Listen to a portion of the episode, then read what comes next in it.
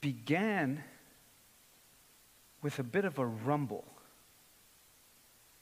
It f- could be felt under his feet. And then it just started to rumble. And then the dust started to billow. And for years, the situation that this courageous miner had dreaded was finally coming to pass. His section of the mine that he was in was collapsing, and there was no point in running because the boulders were just too big and the exit was already blocked. He settled back, realizing the situation. And the minutes seemed to quickly turn to hours. It was dark and it was silent. And he sat there in this time. The silence and the darkness seemed to close in on him, but also strangely a companion. And he stared at what must have been the boulders in the rocky wall on the other side. And then, he knew his, his friends would be trying to rescue him. They'd be working feverishly, and his coworkers, but this section that he was in, it was remote.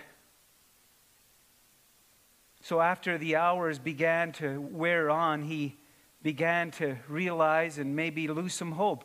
This is not good. But then there was a noise. It's like a tap. It was a tapping.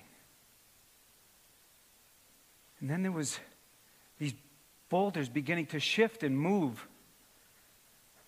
And then there was this light, this beam, this thin sliver of an orange, yellowy white light, and it seemed to pierce through the, through the rocks, and it seemed to come right at him and point right at him. And in a moment, he was up on his feet. Help! He thought, Help is coming. And it was pointing right at him, and his heart was in his throat. Help! And he heard this faint voice say, Okay, hold on. Hold on. Help is coming. But hurry, please. And as the rocks began to shift, and there was more noise and more noise on the other side, and suddenly there was more light, and there was more, and it was warm. It felt strange, and it was bright, and it was shiny.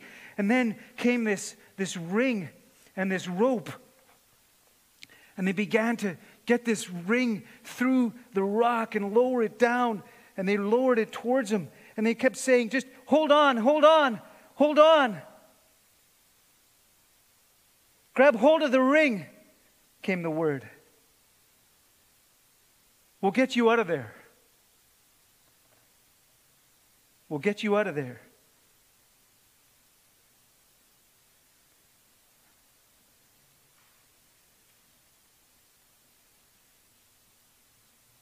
I've talked to many of you over these last weeks and months. Some of you have shared with me the darkness that you have felt, the struggle that you have felt. I have felt it too occasionally. It can creep up, it can sneak up. And there are those times when it can feel like there is just darkness or just silence, and we wonder and we hope. We desire rescue. But the tricky part about this circumstance that we're in, the context, context that we're in right now, is that our attention can be on the pandemic or the virus. And, and that makes sense because it's, uh, it's awful. And it's difficult, and there's strain, and there's changes, and people are dying, and people are sick. But there's more going on. what we see initially is not all there is.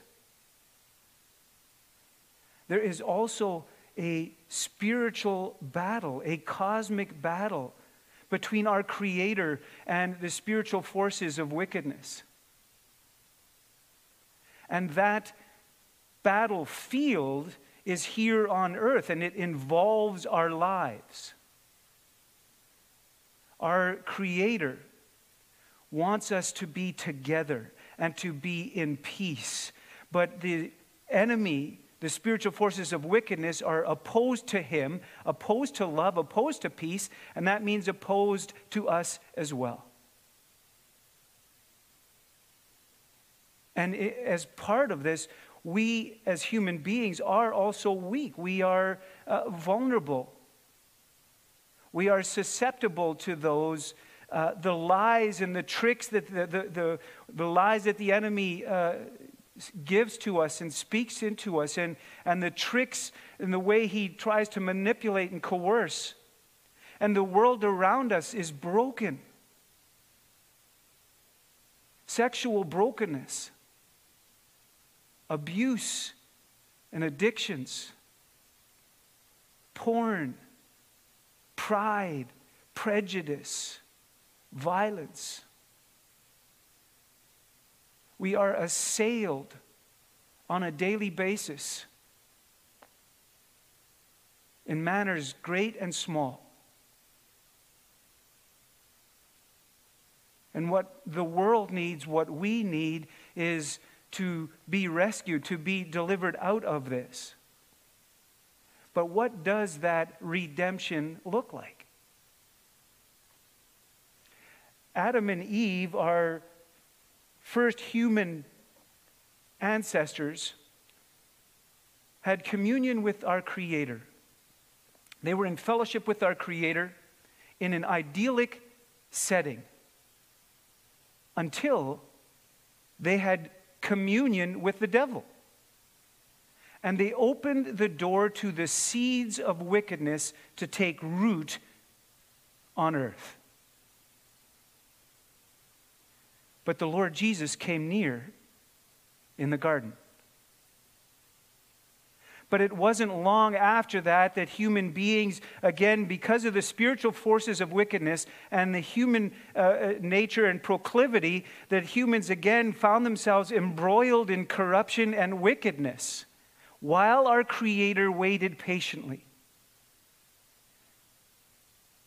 And when finally the sky and earth opened up and, and welled with water, the Lord Jesus came near again. The, Peter in the New Testament describes the ark as being like Jesus. And a family and a segment of creation was rescued and delivered through the waters. God made a promise to Abraham that he would build his family. And Jacob became Israel, and Israel, the family, grew. But then they too found themselves enslaved again in an environment of wickedness in the place of Egypt. But God saw and he heard, and the Lord came near and he delivered them out of Egypt again through the baptism waters as though passing through the Red Sea. And so it is with humans and, and, and our Creator and the spiritual forces of wickedness. There's this ebb and flow throughout our human uh, history where people reject the Lord or where people go, come in and come out of relationship with our Creator hassled and harangued and virtually enslaved at times by spiritual forces of wickedness. And the people already in the Old Testament era, they awaited a king, a special king, an anointed one from God. Messiah, they called him.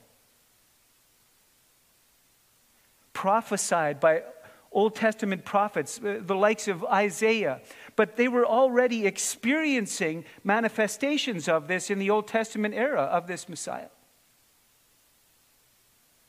So they recognized and they desired and they longed for deliverance. They longed for redemption. The world needs to be redeemed. And they were expecting a divine king, a specially anointed king who would get them out of this circumstance that they were in. The question is what is this divine deliverance? What does this divine redemption look like? So, Paul Paul writing to the church in Galatia.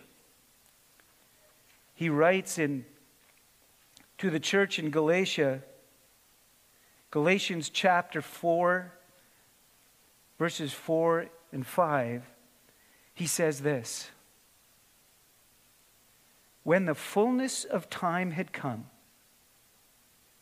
God sent his Son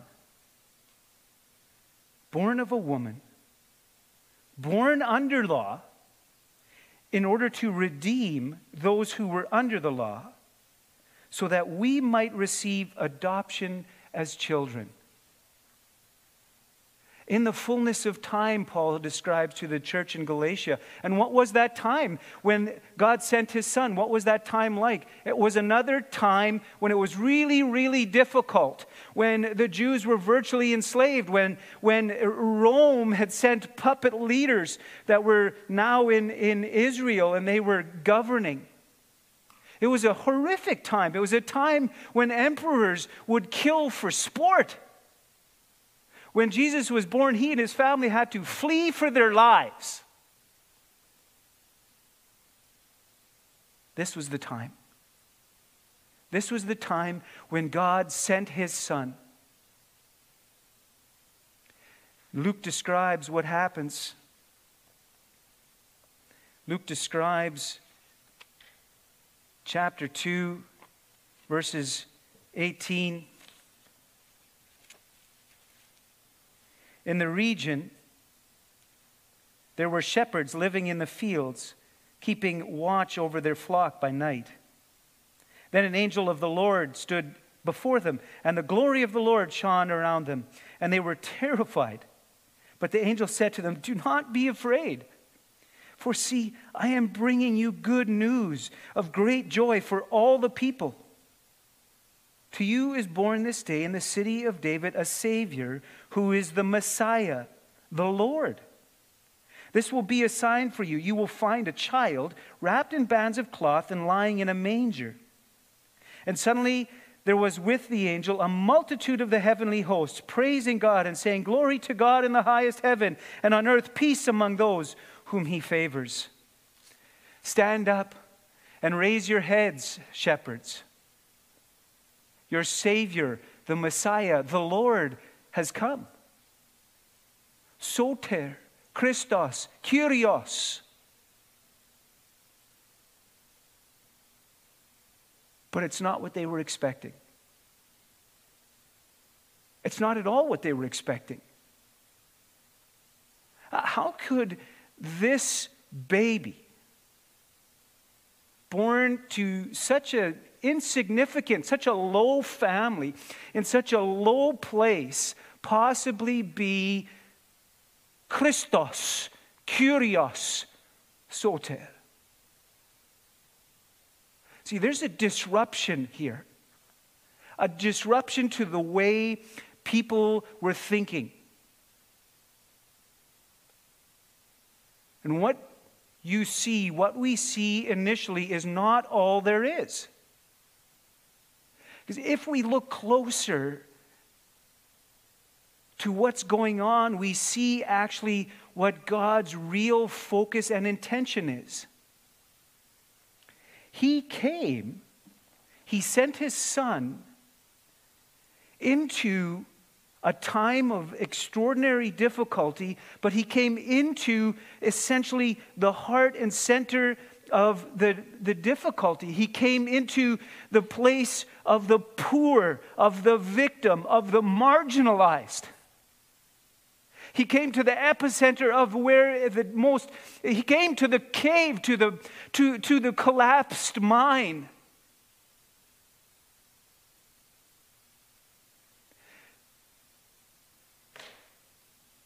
To rescue and redeem from the inside out. to rescue from the spiritual forces of wickedness, to speak truth and hope and love and justice. And in the process, uh, deliver from the desires of the flesh, the desires of the eyes. As Garth was praying, the boast in riches.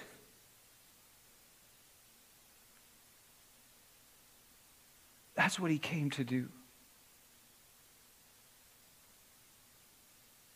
And this baby, this baby Jesus became a man. And after he was tested in the, in the desert uh, and he began his public ministry, he was, word about him spread all, all through the region. And he made his way back to Nazareth his hometown, and he went into the synagogue on the Sabbath, which was his uh, custom to do. And he stood up. And so, because he stood up, they handed him a scroll to read. They handed him the scroll from Isaiah. And he took the scroll And he unraveled it, he unrolled it, and he found this section in the scroll of Isaiah. Jesus in the synagogue in his hometown, and he read, The Spirit of the Lord is upon me, because he has anointed me to bring good news to the poor. He has sent me to proclaim release to the captives and recovery of sight to the blind, to let the oppressed go free, to proclaim the year of the Lord's favor. And he rolled up the scroll. He handed it back to the attendant.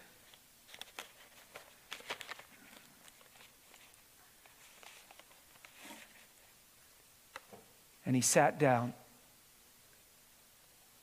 And he said, Today, this scripture is fulfilled in your hearing.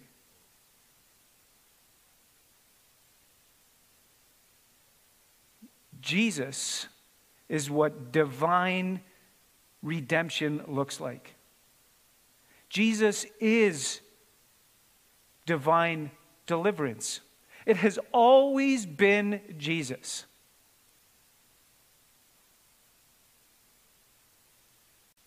And now on earth, 2,000 years ago, God made it abundantly, physically, demonstrably clear redemption, yes, and in and through the person of Jesus Christ.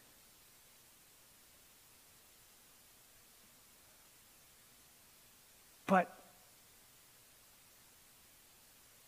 after Jesus rose from the dead, he spent 40 days with people, but then he ascended. But before he ascended, he actually left, he ascended from earth. But before he did, he met with his disciples. And here's the thing if Jesus is the very real physical uh, work and presence of God's deliverance, of God's redemption, then the challenge is Jesus is leaving earth.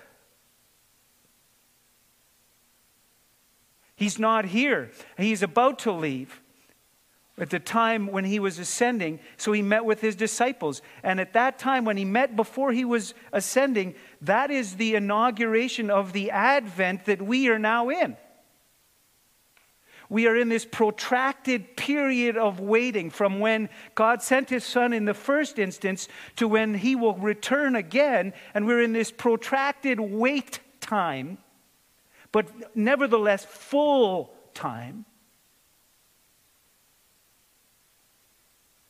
And so, what was the advice that Jesus gave to his disciples?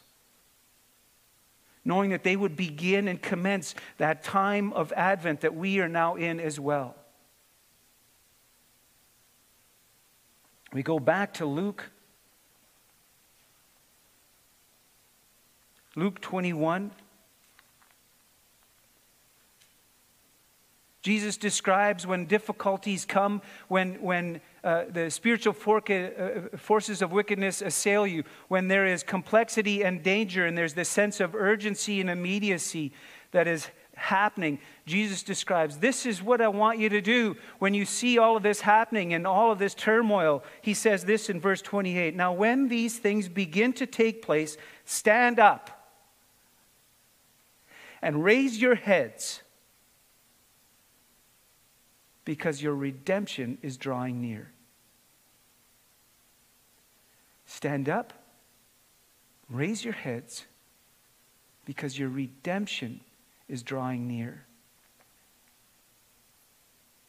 Well, if Jesus is redemption, then what he's saying is stand up and raise your heads because Jesus is drawing near.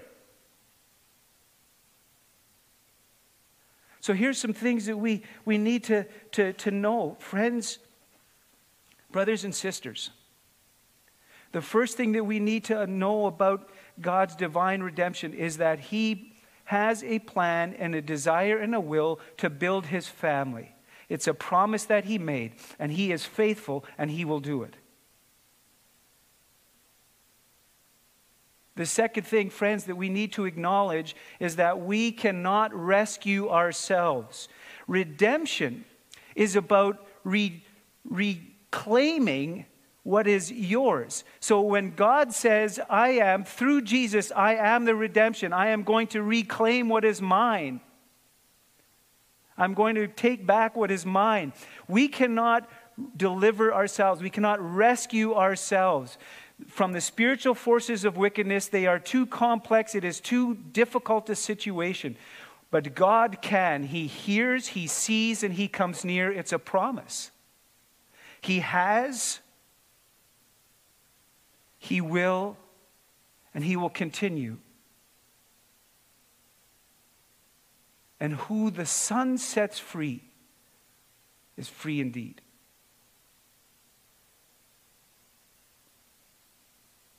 And so, this Advent season,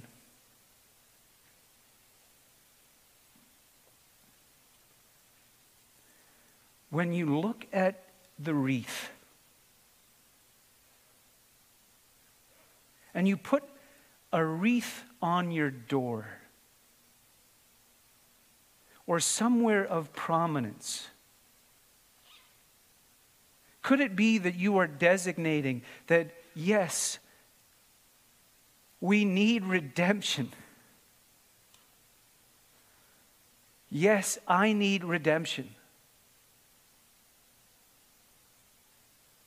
God's promise is that He does this actually. He actually does this. And so we place this wreath with intention, designating that we, we recognize that we need redemption and that we desire redemption and allow Him to come near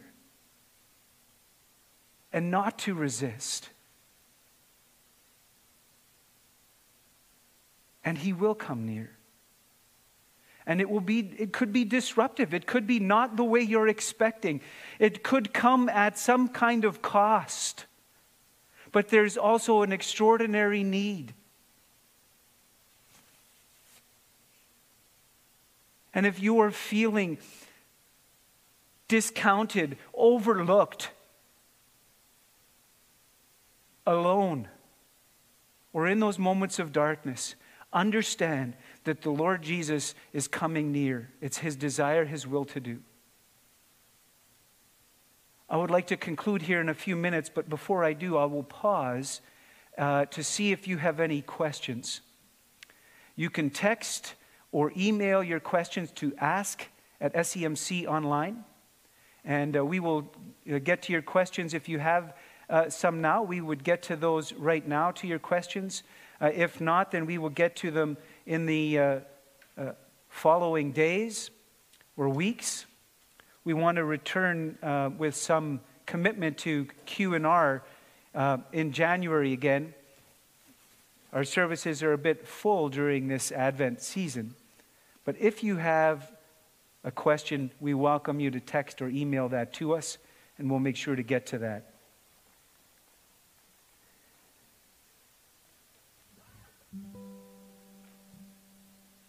Friends,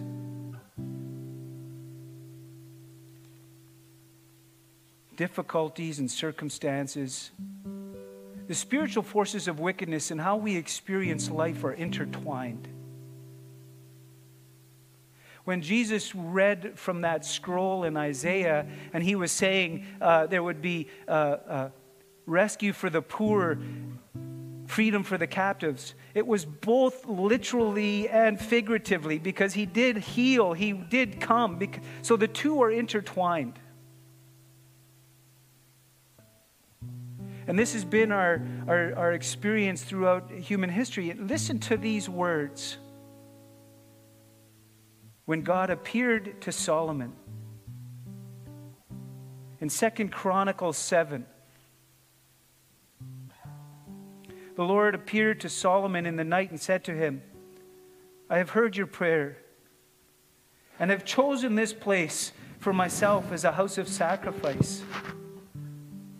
When I shut, shut up the heavens so that there is no rain, or command the locust to devour the land, or send pestilence among my people,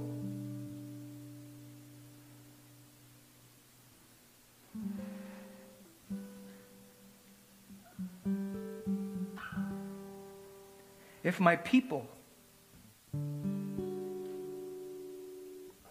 who are called by my name humble themselves, pray, seek my face, and turn from their wicked ways,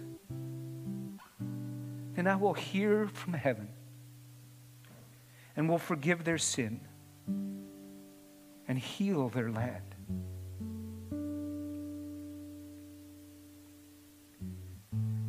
There is no way that we can lean in and celebrate redemption unless we are honest.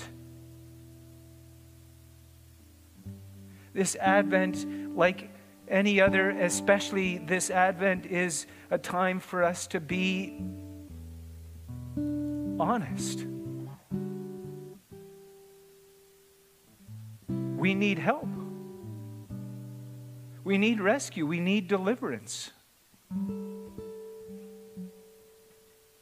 And a way to honor the Lord is through our honesty. And honesty comes with a confession, a confession that says, in so many ways, a confession that, yes, I need help, a confession that, yes, I'm feeling lonely, a confession that says, yes, there's brokenness in my life, a confession that says, yes, I have addictions, a, a confession that says, yes, I've treated people poorly, a confession that says, I am prone to anger or prone to violence, a confession that says, I have an addiction, but I don't want it anymore, a confession that says, I'm in this fallen broken mind right now, a confession that says, Help.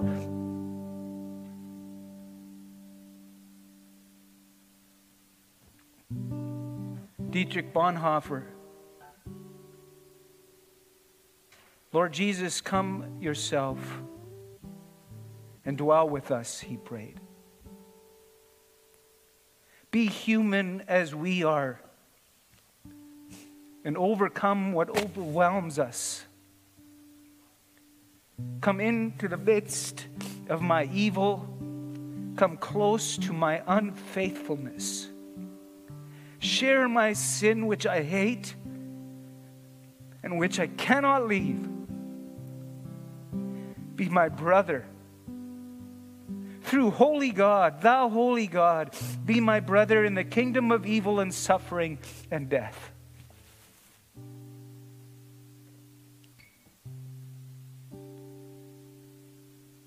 Honesty confession, and prayer.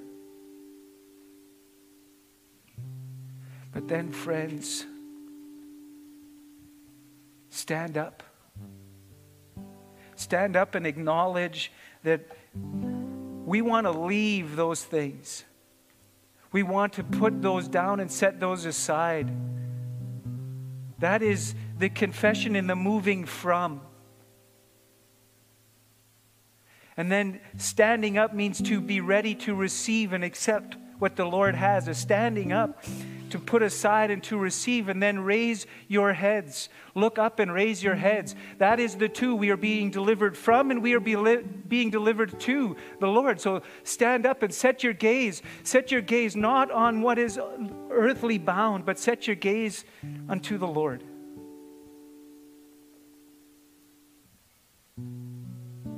For those of you who are spellbound, spellbound by troubles, You've turned away from the Lord because of disappointment. Your eyes are heavy with tears. Or maybe you're just weighed down with guilt. Stand up and raise your heads. Our redemption is drawing near.